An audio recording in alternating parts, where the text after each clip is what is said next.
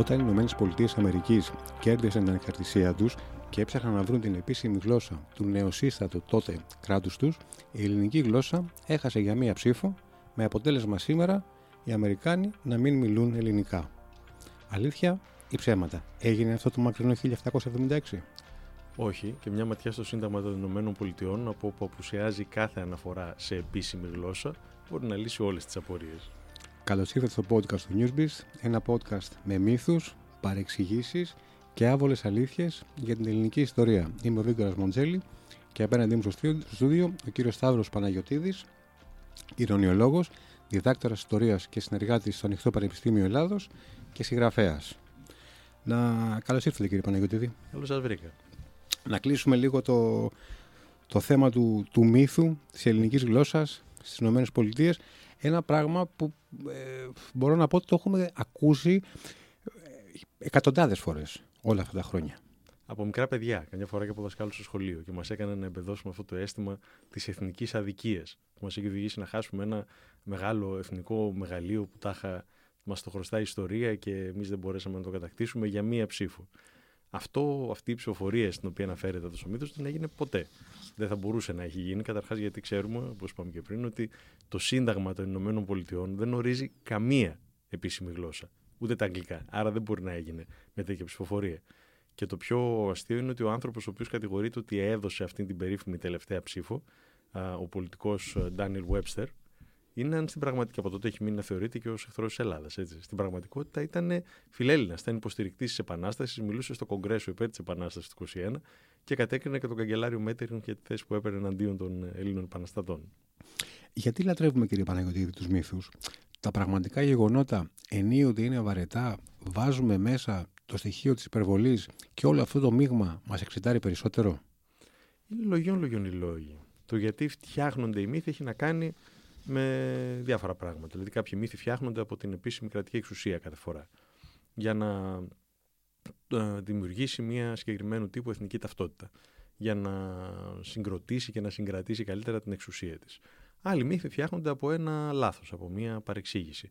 Το θέμα είναι γιατί τους πιστεύουμε στο τέλος. Εν μέρει γιατί εκπαιδευόμαστε να τους πιστεύουμε. Δηλαδή, όταν μέσα από το εκπαιδευτικό σύστημα για πολλά χρόνια, τελευταίες δεκαετίες είχε εκλείψει πια, διδάσκονταν οι άνθρωποι ότι υπήρχε το κρυφό σχολείο, είναι λογικό να το πιστεύουν και να εκπαιδεύεται η αντίληψή τους στο να πιστεύουν, στο να δέχονται ως αληθείς αντίστοιχες αφηγήσεις. Απ' την άλλη, τους μύθους τους πιστεύουμε για τον ίδιο λόγο που, να το πούμε, μια και είμαστε σε δημοσιογραφικό έτσι, περιβάλλον, για τους ίδιους λόγους που πιστεύουμε και τα fake news. Δηλαδή, κατά μία έννοια, και η μύθη είναι τα fake news του παρελθόντος. Γιατί πιστεύουμε τα fake news σήμερα, Γιατί και τα αναπαράγουμε με πολύ μεγάλη ευκολία με social media; Γιατί μας κάνουν χαρούμενους; Γιατί επιβεβαιώνουν την εικόνα που έχουμε για τον κόσμο; Και τη θέση τη δικιά μας μέσα σε αυτόν. Ή αντιστρόφως, μας στεναχωρούν. Ο μύθος, τον οποίο αναφερθήκατε πριν, για την uh, δίθεν απώλεια για μία ψήφο του να γίνει η Ελλάδα, τα ελληνικά κυρίαρχη γλώσσα στην Αμερική, ε, μας, μας πληγώνει, μας στεναχωρεί, λέμε αχ για μία ψήφο τι, μεγάλο, τι μεγάλη ευκαιρία χάσαμε. Αλλά μας πληγώνει επιβεβαιώνοντάς μας, επιβεβαιώνει ότι ο κόσμος όλος μας εχθρεύεται, ότι εμείς έχουμε μία σπουδαία κληρονομιά, μια σπουδαία γλώσσα, η οποία θα μπορούσε να έχει γίνει και παγκόσμια αν δεν έχανε για μία ψήφο.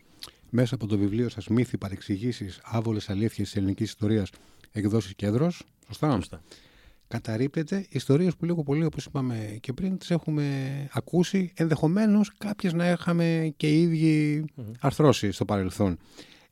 Ποια, ποιος μύθος, ποια ιστορία αισθάνεστε είτε υπερήφανος, είτε ικανοποιημένος, είτε χαρούμενος που καταρρύψατε; Όπως λέω και μέσα στο βιβλίο, στην πραγματικότητα, όλα αυτά που γράφω είναι τα περισσότερα πράγματα που είναι κεκτημένα για την επιστήμη της ιστορίας, για την ιστορική έρευνα εδώ και δεκαετίες. Εγώ στην πραγματικότητα τα, τα συστηματοποίησα, τα έφερα στο φως. Γιατί υπάρχουν πάρα πολλές γνώσεις οι οποίες παράγονται στο Πανεπιστήμιο, στο Ελληνικό Δημόσιο Πανεπιστήμιο και μένουν εκεί. Διότι δεν έχει φροντίσει ε, η κυβερνητική εξουσία να τα κατεβάσει στην ε, δημόσια εκπαίδευση. Οπότε όταν μετά οι άνθρωποι έξω στην ενήλικη ζωή τους συναντούν κάποια από αυτά τα πράγματα που λέει η ιστορική έρευνα, κάποια από τα απορίσματά της, αντιδρούν. Νομίζουν ότι υπάρχουν σχέδια, θεωρίες, νομοσίες κτλ. Α πω το εξής, ότι εμένα αυτό που με, με εξέπληξε ας πούμε, όταν ανακάλυψα τελευταίο ήταν ότι η περίφημη ιστορία με το σαμποτάζ του δικτάτορα του μετέπειτα δικτάτορα Παπαδόπουλου το 65 στον Εύρο. ήμουν έτοιμος να γράψω κι εγώ, γιατί έγραφα ένα σχετικό άρθρο, ότι υπήρχε αυτή η ιστορία με, το, με τη ζάχαρη που ρίξανε στα ρεζερβουάρ των τάγκς και ψάχνοντας κάποια στοιχεία παραπάνω, κάποιες λεπτομέρειες, βρήκα ότι υπήρχε άρθρο που τελικά αποδείκνυε του ιστορικού μας του Λεωνίδα Καλυβρετάκη ότι υπήρχε φυσικά το σαμποτάζ του Παπαδόπουλου στον Εύρο, αλλά δεν αφορούσε ούτε τάγκς, ούτε ζάχαρη, ούτε κάτι τέτοιο. Και είναι εντυπωσιακό το πώς από στόμα σε στόμα, ε, από έτσι, ένα άρθρο, από μια εκπομπή όπου αναφέρονται πράγματα χωρίς να τα έχει εξετάσει κανείς, επειδή τα έχει ακούσει και από έναν καθηγητή πανεπιστημίου, επειδή τα έχει ακούσει από έναν δημοσιογράφο, τον θεωρεί έγκριτο, ή επειδή του φαίνεται και λογικό. Και εδώ είναι το ζήτημα. Γιατί μας φαίνεται λογικό, ας πούμε. Γιατί μας φαίνεται πιστευτή αυτή η εικόνα. Εγώ λέω γιατί έχουμε ταυτίσει τον Παπαδόπουλο με τη συνωμοτική του κίνηση για την ανατροπή της δημοκρατίας και με τα τάγκς. Άρα ένας άνθρωπος που μέσα στη νύχτα κινείται, ρίχνει, ρίχνει ζάχαρη στα ρεζερβουάρ των τάγκς και συνομωτεί σε βάρος κομμουνιστών στρατιωτών, ε, είναι μια εικόνα που ταιριάζει με την αντίληψη που έχουμε για, το, για τον Παπαδόπουλο. Αυτό λοιπόν είναι ένας μύθος ο οποίος φτιάχτηκε κατά μία έννοια από ένα λάθος. Γράφτηκε τότε σε μια εφημερίδα στον Ελληνικό Βορρά, διαψεύστηκε, αλλά έκανε εντύπωση αργότερα και έμεινε. Ποιο ήταν το αρχικό ερέθισμα για να πείτε θα κάτσω να το γράψω το βιβλίο το βασικό, ας το πούμε έτσι, ερέθισμα ήταν ότι θα το έχετε διαπιστώσει κι εσείς, ότι πάρα πολλοί συμπολίτες μας διαμορφώνουν πολιτικές, κοινωνικές και πολιτισμικές απόψεις για το παρόν. Πάνω σε αυτές τις ιστορίες. Με βάση ναι, λανθασμένες αντιλήψεις που έχουν για το παρελθόν. Ε, νομίζω η πιο πρόσφατη και χαρακτηριστική είναι η περίπτωση με τον ντοκιμαντέρ του Μεγάλου Αλεξάνδρου. Που επέλεξε στο πρώτο επεισόδιο, τώρα καλός κακός μια άλλη ιστορία, να δείξει. Στο πρώτο πεντάλεπτο. Στο πρώτο πεντάλεπτο, ναι. Να δείξει ότι υπήρχε και μια ομοφιλοφιλική πτυχή στη σχέση του Μεγάλου Αλεξάνδρου με τον, με τον Ηφαιστίωνα. Ε, μου μεταφέρει μία φίλη εκπαιδευτικός μια συζήτηση στο σχολείο, όπου με άσχετη αφορμή κάπως τίθεται σε ένα δημοτικό ή σε γυμνάσιο τίθεται ζήτημα περί ομοφιλοφιλίας και βγαίνει ένα παιδάκι από κάτω και λέει «Μα κυρία, αφού εγώ έχω μάθει ότι στην αρχαία Ελλάδα τους σκοτώνανε τους ομοφιλόφιλους». Εάν κάποιος λοιπόν έχει ταυτισμένη τη σύγχρονη Ελλάδα με την αρχαία. Αν πιστεύει ότι για οτιδήποτε γίνεται, γινόταν στην αρχαία Ελλάδα πρέπει να είμαστε περήφανοι και, αν, και να το εφαρμόζουμε και σήμερα. Και αν πιστεύει ότι όντως στην αρχαία Ελλάδα σκοτώνουν τους ομοφυλόφιλου, συνεχίζει να θεωρεί σήμερα την ομοφυλοφιλία ένα πολύ κακό πράγμα. Στην πραγματικότητα όμως ξέρουμε ότι δεν είχαν αυτή την αντίληψη οι αρχαίοι Έλληνες για την ομοφυλοφιλία, την είχαν στο Βυζάντιο. Και μάλιστα α, εκτελούσαν με πολύ παραδειγματικό και βάναυσο τρόπο τους ομοφυλόφιλου. Τους παλουκώνανε. Γιατί, για να σπάσει αυτή η συνήθεια που έφερναν οι άνθρωποι από την αρχαία Ελλάδα. Άρα να σπάσει και σε αυτό το σημείο η σύνδεση με την αρχαία Ελλάδα. Γενικώς λοιπόν το βασικό το ρέτημα ήταν αυτό. Το να βάλουμε λίγο την αλήθεια στην ε, πραγματική της βάση, γιατί σε τελευταία ανάλυση η, η αποκατάσταση της ε, ιστορικής αλήθειας, της επιστημονικής, της πολιτικής είναι και ζήτημα δημοκρατίας το να έχει κανείς όλη την αλήθεια, όλα τα στοιχεία στα χέρια του για να μπορεί να κρίνει ελεύθερα και για το παρελθόν και για το παρόν. Είναι ζήτημα δημοκρατίας. Το τελικό, ας πούμε, τσερέτισμα ήταν ότι μια φορά είχα βρεθεί σε ένα ε, σεμινάριο στο Πανεπιστήμιο Μακεδονίας, όπου άκουσα έναν καθηγητή με φοβερή ευκολία να αραδιάζει κάποιου από αυτούς τους ε, τους μύθους, στους οποίους αναφέρθηκα, ε, μπροστά σε παιδιά 23, 24, 25 χρονών. Προφανώς τον πίστευαν γιατί εκείνη τη στιγμή μιλούσε με το κύριο του καθηγητή πανεπιστημίου. Πού να φανταστούν ότι ένας πανεπιστημιακός μέσα σε, ε, στο, στο ίδρυμα, ε, το οποίο τον έχει τιμήσει με την ιδιότητα του καθηγητή, θα μπορούσε να λέει πράγματα που δεν τα έχει διασταυρώσει ποτέ. Να πω ότι ήταν πραγματικά μια ε, φοβερή εξαίρεση. Δεν έχει τύχει ποτέ τόσα χρόνια που στα, στο πανεπιστήμιο με διάφορες ιδιότητες να ακούσω οποιοδήποτε άνθρωπο να υποστηρίζει κάποιον από αυτούς τους μύθους. Στο βιβλίο σας, στο βιβλίο σας συγγνώμη, προτρέπετε τον αναγνώστη να ερευνήσει μόνος του τα γεγονότα ή αυτά που γράφετε θεωρείτε ότι έγιναν; Κοιτάξτε, τα καλά βιβλία, οι καλές συζητήσεις, οι καλές εκδηλώσεις είναι αυτές που κάνουν τους ανθρώπους να θέλουν να ψάξουν κάτι παραπάνω. Έστω και σε μια κατεύθυνση αμφισβήτησης αυτού που ακούνε. Οπότε εγώ γι' αυτό στο τέλος του βιβλίου δίνω μια ενδεικτική βιβλιογραφία που έχω χρησιμοποιήσει όλα αυτά τα χρόνια για να μάθω όλα αυτά τα οποία μετά ας πούμε, παρουσίασα στο βιβλίο. Υπάρχει ένα ζήτημα ότι πολλά από αυτά που λέμε μέσα για την ε, επιστήμη της ιστορίας είναι πλέον δεδομένο. Ο κόσμος έχει μια αντιμετώπιση όχι μόνο απέναντι στην ιστορία, γενικά στις κοινωνικές επιστήμες, ότι είναι υποκειμενικές, δεν υπάρχει αντικειμενική αλήθεια κτλ. Δεν, δεν ισχύει αυτό. Μπορεί να μην υπάρχει ουδετερότητα κατά μία έννοια, αλλά κατά τη γνώμη μου δεν υπάρχει ούτε αισθητικέ επιστήμε, γιατί όλοι ερευνούμε κάτι με βάση το ενδιαφέρον μας. Και το ενδιαφέρον μας ποτέ δεν είναι ουδέτερο. Έχει μια υποκειμενικότητα όλο αυτό. Έχει μια, μια μη ουδετερότητα αυτό. Από την άλλη, προφανώς στις κοινωνικές επιστήμες υπάρχει πολύ μεγαλύτερη εμπλοκή με την πολιτική και με την ιδεολογία. Άρα, μοιραία ο κόσμος κάθεται και σκέφτεται ότι Α, ακούω κάτι που με ενοχλεί. Είμαι αριστερός και λέω, ακούω κάτι που με ενοχλεί. Σκέφτομαι πως αυτός που το λέει είναι δεξιός ή αντιστρόφο. Έτσι. Ε, είμαι δεξιό και ακούω κάποιον που λέει κάτι για το ότι δεν υπάρχει το κρυφό σχολείο και λέω, Α, μήπως αυτός το λέει επειδή θέλει να πλήξει την εκκλησία. Αυτό, αυτομάτως η πρώτη σκέψη είναι ότι κάτι, κάτι, κάτι, κάτι κρύβεται από πίσω, Ακριβώς, κάτι, τρέχει. Κρύβεται, ναι. Κάτι κρύβεται. Το δεδομένο είναι ότι αυτά πάντως που γράφω και ειδικά στα λίγο πιο σκανδαλοθυρικά ζητήματα, ας πούμε, έτσι, στα πιο μάλλον ε, σε αυτά που προκαλούν τις περισσότερες έτσι, αντιδράσεις. Συζητήσεις. Ναι, ε, η, αυτά που διδάσκονται τόσα χρόνια στα πανεπιστήμια και αυτά που έχει αποφανθεί η, η ακαδημαϊκή ιστοριογραφία εδώ και δεκαετίες είναι αυτά που γράφω. Ε, όποιος θέλει ψάχνει, όποιος θέλει να ζητά τεκμήρια, ε, εγώ τους καλώ όλους να το κάνουν, γι' αυτό και δίνω και την βιβλιογραφία για να μπορέσει ο ίδιος ο αναγνώστης να ελέγξει κατά πόσο και μεταφέρω με ακρίβεια αυτά που γράφονται στα συγκεκριμένα βιβλία, αλλά κατά πόσο και τα συγκεκριμένα βιβλία είναι έτσι ε, αξιόλογα και αξιόπιστα. Αλλά στο τέλος της ημέρας θέλω να λέω πάντα αυτό, ότι αυτά είναι τα πράγματα που διδασκόμαστε στα πανεπιστήμια.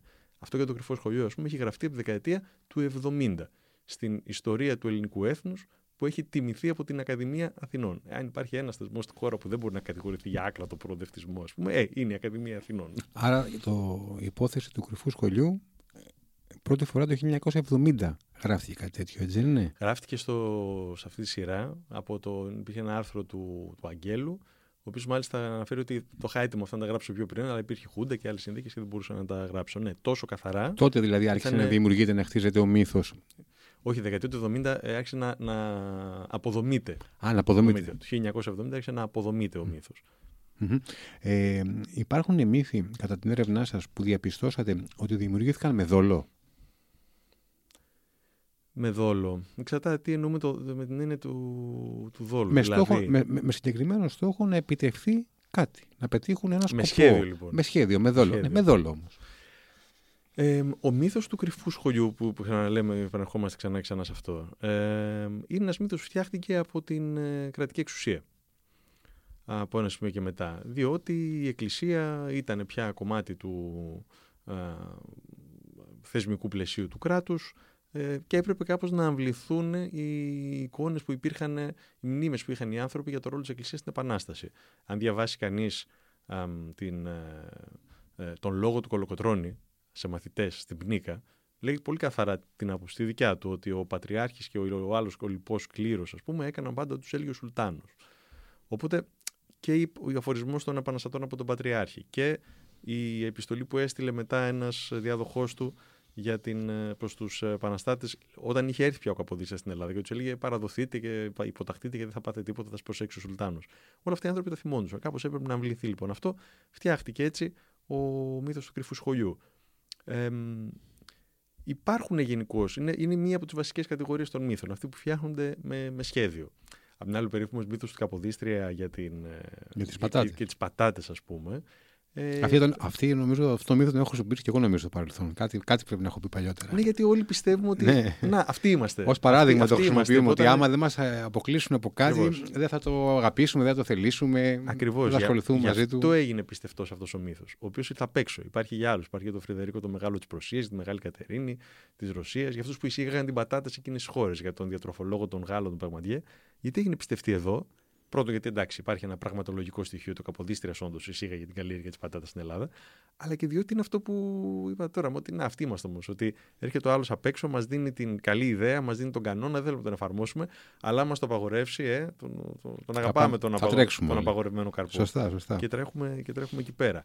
Αντιστοίχως, ε, στο Ζάλογκο, εκεί πέρα έγινε όντως η αυτοκτονία των σουλιωτών, όχι μόνο σουλιωτισών, αλλά ο τρόπος που το παρουσιάστηκε με τον χορό, με το συστεριάδε το ψάρι που φτιάχτηκε αργότερα, με το ότι ήταν μόνο σουλιώτισε γυναίκες και όχι και άνδρες, ήταν ο τρόπος στον οποίο στήθηκε λίγο η ιστορία από τον Περεβό, τον Χριστόφορο Περεβό, όταν έγραψε το βιβλίο του ο Σούλη, αυτός αναφέρει, ας πούμε, ότι αυτοκτόνησαν μόνο σουλιώτισε, προκειμένου να προκληθεί μια μεγαλύτερη συμπάθεια ε, από την ευρωπαϊκή κοινή γνώμη προς την ε, ελληνική επανάσταση.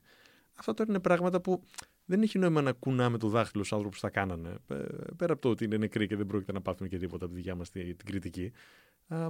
είναι πράγματα που γίνανε σε πολύ συγκεκριμένες περιόδους, πολύ συγκεκριμένες στιγμές, εξαιρετικά ιστορικά ε, και συγκινησιακά φορτισμένες, πολιτικά φορτισμένες. Άρα, εμείς πρέπει να τα καταλαβαίνουμε, να τα ερμηνεύουμε, να λέμε τι έγινε και τι δεν έγινε, όχι να καταδικάζουμε, όπως έγραψε πρόσφατα πολύ ωραία, όπως είπες, μια συνέντευξη ο Παντελής Μπουκάλας. Η ιστορία εικάζει, δεν δικάζει. Ε, τι απαντάτε, γιατί έχω διαπιστώσει ότι υπάρχει μειοψηφία βέβαια, αλλά κάποια αρνητικά σχόλια απέναντί σας, κυρίως στα θέματα της Εκκλησίας, κυρίως στα θέματα με τους μύθους που σχετίζονται αμυγός με την πίστη. Τι απαντάτε σε αυτούς τους ανθρώπους, άμα σας λένε, ας πούμε, αν θέλει να. Εντάξει, αυτά είναι δίκες προθέσεων και είναι αποτέλεσμα αυτού που λέγαμε πριν, ότι το ελληνικό εκπαιδευτικό σύστημα δεν έχει φροντίσει να απομακρύνει τους ανθρώπους και την αντίληψή τους από το να διδάσκονται ή τέλος πάντων από το να αντιλαμβάνονται ποιοι είναι. Ε, δεν υπετύχει να τους κάνει να αντιλαμβάνονται ποιοι είναι οι μύθοι. Ε, Αντιθέτως, για πολλά χρόνια τους δίδασκε. Και επίσης δεν έχει ως μέρημνα το ελληνικό εκπαιδευτικό σύστημα να διδάξει και να εφαρμόσει μέσα στα σχολεία τον διάλογο και την ε, ανοχή, ας το πούμε έτσι, την αντίθετη άποψη κτλ. Νομίζω ότι ο τρόπος επίσης με τον οποίο διδάσκεται η ιστορία στο σχολείο, που είναι αμυγός ε, εθνοκεντρική, που τοποθετεί ε, όχι απλώς στο κέντρο της αφήγησης, αλλά στο κέντρο του κόσμου, στην πραγματικότητα, όλη την, την ιστορία και την εξέλιξη του ελληνικού έθνους. Το ότι δεν επιτρέπει να αποκτήσουν οι άνθρωποι, τα παιδιά μέσα στο σχολείο και αργότερα στην ενήλικη ζωή τους, μια πιο σφαιρική ματιά ε, πάνω στην ιστορία και πάνω στα, στην εξέλιξη της, παγκο, της παγκόσμιας ιστορίας. Έτσι. Ε, είναι αυτά που μας κάνουν να νιώθουμε ότι είμαστε εμείς ο ομφαλός της γης, Ταυτόχρονα είμαστε ένας πολύ αδικημένος ομφαλό γης, γιατί δεν έχουμε το, το κύρος και τη δόξα που μας αναλογούσε. Άρα, όποιος λέει κάτι που νιώθουμε ότι αποστερεί κάτι, πάει να κόψει είναι κάτι. Απέ, είναι απέναντί μας. Πάει να κόψει κάτι, ναι, από αυτήν την, την ισχύ που νιώθουμε ότι έχουμε και δεν μας αναγνωρίζουν οι άλλοι, ότι είναι και αυτός απέναντί μας. Τώρα, η εύκολη απάντηση, ξέρετε, η πιο συνθηματολογική, είναι να πω και εγώ ότι έχουμε έναν εθνικό ποιητή, το Διονύσιο Σολομό, και αυτός όπως μας έχει μεταφερθεί από έναν μαθητή του τουλάχιστον, τον Ιάκωβο Πολυλά, έλεγε ότι το έθνος πρέπει να, θεωρεί, ε, να μάθει να θεωρεί εθνικό ότι είναι αληθινό. Mm-hmm. Πολύ Στην πραγματικότητα, τι έλεγε ο Σολομός, Ότι ε, το πιο υποφελές στο τέλος της μέρας είναι η αλήθεια. Και οι κοινωνίες και οι πολίτες όλοι θα πρέπει να έχουν αυτό ως αίτημα. Να μην αποφασίζει κανένας για λογαριασμό τους το ε, ποια αλήθεια θα ξέρουν και ποια αλήθεια θα τους κρυφτεί. Πρέπει να έχουν να, την ε, διεκδίκηση να έρχονται στο φως όλες οι αλήθειες και οι ιστορικές και οι επιστημονικές ευρύτερες και οι πολιτικές. Και βάσει αυτών να κρίνουν. Επομένως, πέρα από τις δίκες προθέσεων, πέρα από το να κατηγορούμε κάποιον ε, χωρίς να έχουμε ακούσει το επιχείρημά του ή χωρίς να έχουμε δει τα βιβλία στα οποία ανατρέχει και τις πηγές, ε, ως, ε, αν θέλει να ή εν πάση περιπτώσει να το αποδίδουμε διάφορες άλλες συνωμοσιολογικού τύπου κατηγορίες, καλό είναι να προσεγγίζουμε αυτά τα πράγματα με ανοιχτό μυαλό και ανοιχτή ψυχή. Αρκετοί από τους μύθους που, που κουβεντιάσουμε, που έχετε ασχοληθεί, ερευνήσει και γράψει, σχετίζονται με την ανδρεία και την ε, σημαντικότητα του έθνους. Στο εξωτερικό δεν συμβαίνει κάτι αντίστοιχο. Δηλαδή, στη Γερμανία, στη Γαλλία, στην Ιταλία, στη Βρετανία δεν υπάρχουν αντίστοιχοι ε, μύθοι για την ανδρεία και, το, και πόσο μεγάλα είναι οι στρατοί και τα έθνη Στη Γερμανία, κρατών. Στη Γερμανία, ειδικά, εντάξει, υπάρχει και η ειδική συνθήκη του ότι παραπήγε αυτή η αφήγηση περί της Ανδρία του έθνους και κατέληξε στον ναζισμό. Οπότε μετά κάπως προσπαθούσαν να το, να το μαζέψουν ε, και το μαζεύουν και στον τρόπο που διδάσκεται η ιστορία ακόμα και αυτές τις μέρες. Ε, όσο πιο συγκρουσιακά και πολεμικά έχει δομήσει ένα έθνος την εθνική του ταυτότητα και έχει φτιάξει το κράτος του, τόσο περισσότερο τείνουν να πιστεύουν οι κάτοικοι τους στους μύθους.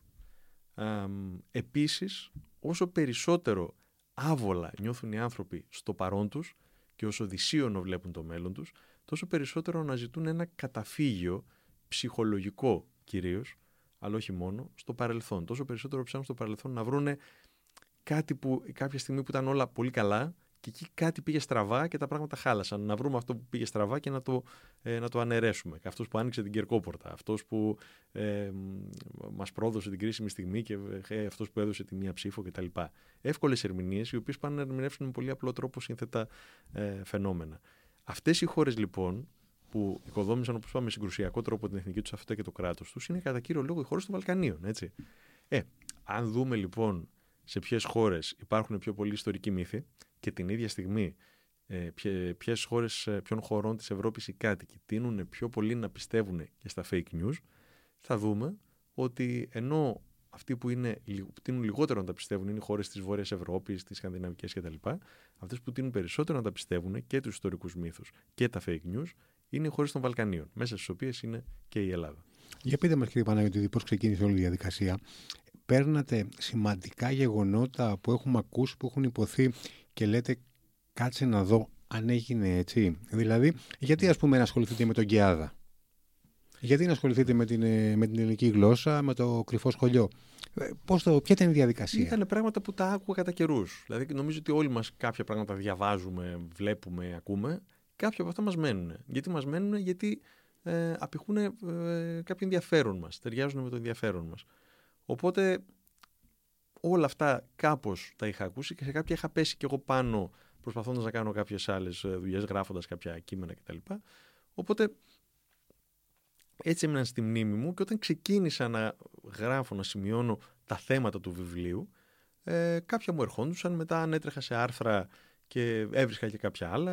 Αλλά κυρίω είχε να κάνει με αυτό, ότι ακούγοντας κατά καιρούς μέσα όλε αυτά τα, τα χρόνια των σπουδών, ας πούμε, κάποιες αφηγήσεις για πράγματα που δεν είχε, μου, μου έμεναν ε, στο μυαλό. Να το πάμε λίγο αντίστροφα. Ναι. Πείτε μας δύο-τρεις περιπτώσεις όπου έχουμε ακούσει πάρα πολλές φορές έχει υποθεί η συγκεκριμένη φράση ή η συγκεκριμένη ιστορία και τελικά είναι πραγματικά αληθινή. Γιατί φαντάζομαι ότι πάνω στην έρευνα θα πέσατε και σε τέτοια πράγματα, έτσι δεν είναι, σε τέτοια γεγονότα. Ε, μπορώ να πω ότι αυτές οι φράσεις, ας πούμε, ή αυτά τα γεγονότα που μπήκα στη διαδικασία να ψάξω κι εγώ λίγο, ε, ήταν, όλα, ήταν όλα μύθι. Δεν ε, είχα συναντήσει κάποιο που να είναι μια, να υπάρχει κάποια δημοφιλής φράση ας πούμε που να, έχει, ε, που, να, που να σκεφτόμουν ότι μπορεί και να είναι μύθος και να ψάχνοντας την να βρήκα ότι είναι, ότι είναι αληθινή. Ε, εντάξει, φαντάζομαι το έχει να κάνει λίγο και με το ότι από ένα σημείο και μετά καταφέρει λίγο και να διακρίνεις μια μυθική αφήγηση από το ότι δεν κολλάει πολύ με το ιστορικό πλαίσιο της εποχής της, από ότι είναι πολύ βολική.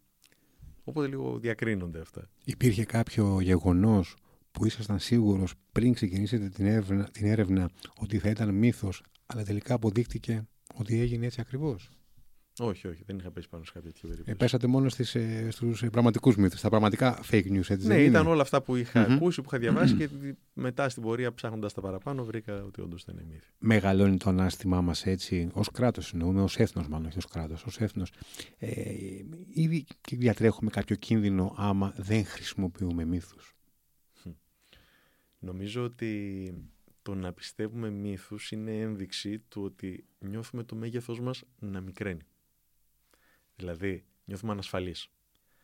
Εντάξει, είναι άλλο πράγμα να χρησιμοποιήσει κανείς ένα μύθο εθνικό τη στιγμή που το εθνικό κράτος συγκροτείται. Γεννιέται, δημιουργείται, πάει παρακάτω, έχει πολέμους. Πρέπει να ψυχώσει τον κόσμο. Αλλά, εν πάση περιπτώσει, αυτό δεν μπορεί να διαιωνίζεται. Ε, να σας φέρω ένα παράδειγμα, μια που είπαμε πριν για τον, ε, και για, τον, για το χορό του Ζαλόγκου. Ο χορός του Ζαλόγκου δεν χορεύτηκε, δεν, δεν υπόθηκε αυτό το στη στεριά δεν το ψάρι κτλ. Διότι οι Σουλιώτε ήταν Αρβανίτες, αν τραγουδούσαν κάτι θα τραγουδούσαν κάτι στα Αρβανίτικα. Δηλαδή ήταν ε, αρβανίτικη γλώσσα τους, μάλλον. Ε, οπότε θα τραγουδούσαν Αρβανίτικα και δεν θα χορεύαν έναν σκοπό καλαματιανό. Θα χορεύαν κάτι υπηρώτικο. Το 1973 στο Πολυτεχνείο, όπως μεταφέρθηκε πρόσφατα από μια μαρτυρία, οι φοιτητές που ήταν μέσα είχαν χορέψει αυτό το χώρο. Θέλω να δείξουν προφανώς ότι όπως οι πρόγονοί μας αγωνίστηκαν εναντίον μιας τυραννίας, θέλοντας να δώσουν τη ζωή τους για αυτήν, για αυτό, αυτόν τον αγώνα, έτσι και εμείς αγωνιζόμαστε σήμερα εναντίον της τυραννίας της Χούντας. Προφανώς το να πάει κάποιος εκείνη τη στιγμή και να πει: Παιδιά, αυτό που κάνετε, ξέρετε, δεν είναι σωστό, διότι αυτό είναι μύθος κτλ. Δεν έχει κανένα νόημα, θα είναι λάθος. Ήταν μια εξαιρετικά φορτισμένη στιγμή από το, το, το πάθος ενός αγώνα για τη δημοκρατία. δυναμική στιγμή. Πάρα πολύ. Και εκείνη τη στιγμή έτσι ένιωσαν οι άνθρωποι πρέπει να εκφραστούν. Όμως από τότε που περάσει δεκαετίες ζούμε πια σε μια μη πολεμική, μη τόσο συγκρουσιακή, συγκρουσιακή συνθήκη. Πράγματι. Οπότε νομίζω ότι το ότι δεν νιώθουμε πάντα άνετα να αποδυναμώνουμε κάποιους ε, ε, μύθους και να σταματήσουμε να τους πιστεύουμε δείχνει ότι στην πραγματικότητα ε, δεν νιώθουμε αρκετά ασφαλείς με το παρόν μας. Όσο ε, οι άνθρωποι τείνουν να νιώθουν ασφαλείς με το παρόν, όσο τους δημιουργείται μια αισιοδοξία για το μέλλον, τόσο περισσότερο πιστεύουν, μάλλον τόσο περισσότερο έχουν την τάση να, να, να μπορούν να δεχτούν μια διαφορετική αφήγηση για το παρελθόν τους. Να μπορούν να δεχτούν κάποια πράγματα που τα πιστεύανε σε ειδικές συνθήκες, ίσως οι άνθρωποι προηγούμενων δεκαετιών. Σήμερα μπορούμε να δούμε ότι δεν είναι αλήθεια. Δεν μπορούμε να το κάνουμε σήμερα, μάλλον επειδή νιώθουμε ακόμα ότι είναι φορτισμένες οι στιγμές. Ότι κάτι, κάτι διακυβεύεται, κάτι παίζεται. Γιατί κάτι συνέχεια παίζεται. Όταν κάτι, δεν υπάρχουν περίοδοι στην ιστορία που συνέχεια κάτι είναι υποδιακύβευση για την ε, ανεξαρτησία ή για την ε, ακαιρεότητα ενός έθνους. Όταν νιώθουμε ότι διαρκώς κάτι διακυβεύεται, είναι επειδή δεν είμαστε. Ε, πώς το πω, δεν, δεν νιώθουμε την ασφάλεια στο παρόν μας. Έχουμε μια ανησυχία, δεν είναι; Δεν βλέπουμε τα πράγματα να εξελίσσονται ομαλά. Ε, οπότε έχουμε ακόμα την ανάγκη να πιστεύουμε σε, σε μύθους και σε τέτοιες αφηγήσεις. Οπότε θα έλεγα αυτό ότι είναι δείγμα του ότι μικραίνουμε. Δείγμα του ότι δεν είμαστε αρκετά ισχυροί ως κοινωνία. Ε, το ότι έχουμε ακόμα την ανάγκη να πιστεύουμε σε Θεωρώ, Είναι πολύ σωστό αυτό που λέτε, πάρα πολύ σωστό. Το βιβλίο Μύθι, Παρεξηγήσεις και Άβολες Αλήθειες της Ελληνικής Ιστορίας έχει τυπωθεί μέχρι στιγμής σε 10.000 10.000 αντίτυπα. 10.000 αντίτυπα. Ε, φαντάζομαι υπάρχει μεγάλο, μεγάλο ενδιαφέρον. Περιμένετε αυτή την, ε, την ανταπόκριση. Περίμενα ότι θα υπάρχει ενδιαφέρον διότι η ιστορία πάντα ενδιαφέρει. Α, το τόσο μεγάλο ενδιαφέρον από την αλήθεια όχι. Είναι μια ευχάρι, ευχάριστη έκπληξη. Καλό είναι να έχουμε στη ζωή μας και ευχάριστε εκπλήξει, γιατί το τελευταίο διάστημα έχουμε πήξει στις δυσάρεστες. Και νομίζω ότι κάθε φορά όταν υπάρχει έτσι, ε, ενδιαφέρον έμπρακτο των ανθρώπων για την ιστορία και είναι μια ευκαιρία να ανοίγουν συζητήσεις και αυτό είναι μια θετική, μια όμορφη συνθήκη. Ετοιμάζεται από ό,τι ξέρουμε το δεύτερο βιβλίο, σιγά, ναι. το δεύτερο βιβλίο με σχετική θεματολογία. Πιστεύετε ότι είμαστε ανεξάρτητοι σε ό,τι αφορά τους μύθους, δηλαδή θα βγάζετε και τρίτο και τέταρτο; Ποια είναι η αίσθηση που έχετε ε, εξερευνώντας και ερευνώντας; Τα γεγονότα. Με ρώτησε προχθέ ε, κάποιος έτσι χιουμοριστικά ότι γιατί χαλάς όλους τους μύθους τους παλιούς μας. Και λέω γιατί πρέπει να κάνουμε χώρο για να δημιουργηθούν καινούργιοι μύθοι. Σωστό είναι. Δεν γίνεται να πιστεύω μόνο τους παλιούς. Ε, εντάξει, όχι, είναι νομίζω περατό αυτό. Άλλωστε και η ύλη αυτού του βιβλίου, όπω το είναι λίγο διευρυμένη. Δηλαδή δεν είναι μόνο μύθη, είναι και παρεξηγήσεις, είναι και κάποιες άλλε αλήθειες κτλ. Με τη σημερινή και με αυτήν την ερώτηση θα κλείσουμε. Ε, Όπως είναι σήμερα η, η ζωή της πληροφόρησης, ε, τόσα ερεθίσματα που, που δεχόμαστε από, από το διαδίκτυο, από το ραδιόφωνο, από την τηλεόραση, από τα social media, μπορεί πλέον να δημιουργηθεί ένας μύθος και να μην καταρριφθεί άμεσα. Δηλαδή σήμερα κιόλας ή αύριο ή μέσα στις πρώτες ημέρες. Εννοείται. Και μάλιστα με τη συνδρομή της, ε, του AI, της ε, ε, αυξημένης τώρα τεχνολογίας, της, ε, αυτής που βλέπετε ότι δημιουργούνται βίντεο όπου υπάρχουν άνθρωποι που μπορεί να έχουν πεθάνει και εμφανίζονται ξαφνικά εκεί. Ε, είναι εξαιρετικά επικίνδυνο το πλαίσιο που πάνε να δημιουργηθεί. Δεν φταίει φυσικά η τεχνολογία, είναι εξαιρετικά... αλλά οφείλουμε να επισημαίνουμε τους, ε, τους κινδύνους. Σωστά το λέτε. Είναι εξαιρετικά επικίνδυνο και εξαιρετικά εύκολο να δημιουργηθεί, αλλά δεν είναι και αντίστροφα και εξαιρετικά εύκολο να αποδομηθεί αυτός ο μύθος σήμερα. Είναι αυτό το ζήτημα με το ίντερνετ που λέμε ότι από τη μία μπορεί να διαδοθεί πολύ εύκολα ένας μύθος, ένα ψέμα. Και να κυρωθεί αμέσως. Ναι, απ' την άλλη όμως μπορεί οποιασδήποτε, αν, αν κάποιος βρει την ε, αλήθεια να είναι κάπου γραμμένη, μπορεί να κάνει ένα copy-paste και να την πετάει την αλήθεια παντού. Το θέμα είναι ποιο, ότι η διαχύτητα διάδοσης του μύθου και το κάστοτε ψέματος, επειδή έχει, είναι πάρα πολύ εντυπωσιακό και γι' αυτό κερδίζει, είναι πολύ μεγαλύτερη από την ταχύτητα διάδοσης της διάψευσής του. Είναι αυτό, και αν προκύψει και η διάψευση. Είναι αυτό που λένε ότι χρειάζεται ξέρω εγώ, ένας τρελός για να ρίξει μια πέτρα σε ένα πηγάδι και χίλιοι γνωστικοί για να τη βγάλουν και δεν είναι δεδομένο ότι αυτά μπορέσουν. Αν υπάρχει κάποια στιγμή ένα βίντεο που δείχνει τον ε, Παναγιωτήδη με το πρόσωπό του, με τη φωνή του, να τα παίρνει από κάποιον εχθρό του έθνους για να έχει γράψει αυτό το βιβλίο, αν αυτό το, βίντεο, αυτό το βίντεο θα κυκλοφορήσει μέσα σε μία μέρα σε εκατομμύρια ανθρώπους, Ότι η διάψευση θα είναι. Η διάψευση, αν προκύψει πολύ μικρότερης δυναμική. Να βρούμε το βίντεο, να του κάνουμε τεχνική mm-hmm. ανάλυση, να αποδείξουμε ότι είναι από AI φτιαγμένο κτλ. Θα, θα, έχει, πάρει, πετύχει, θα έχει πετύχει το στόχο. Θα, θα έχει χαθεί ο, ο απαραίτητος χρόνος ώστε να γίνει ας πούμε, η διάψευση στη στιγμή που να μπορέσουν οι άνθρωποι να το, να, να το καταλάβουν. Θα έχει χαθεί. Κύριε Παναγιώτη, ευχαριστώ πολύ για την ενδιαφέρουσα συζήτηση. Εγώ σας ευχαριστώ.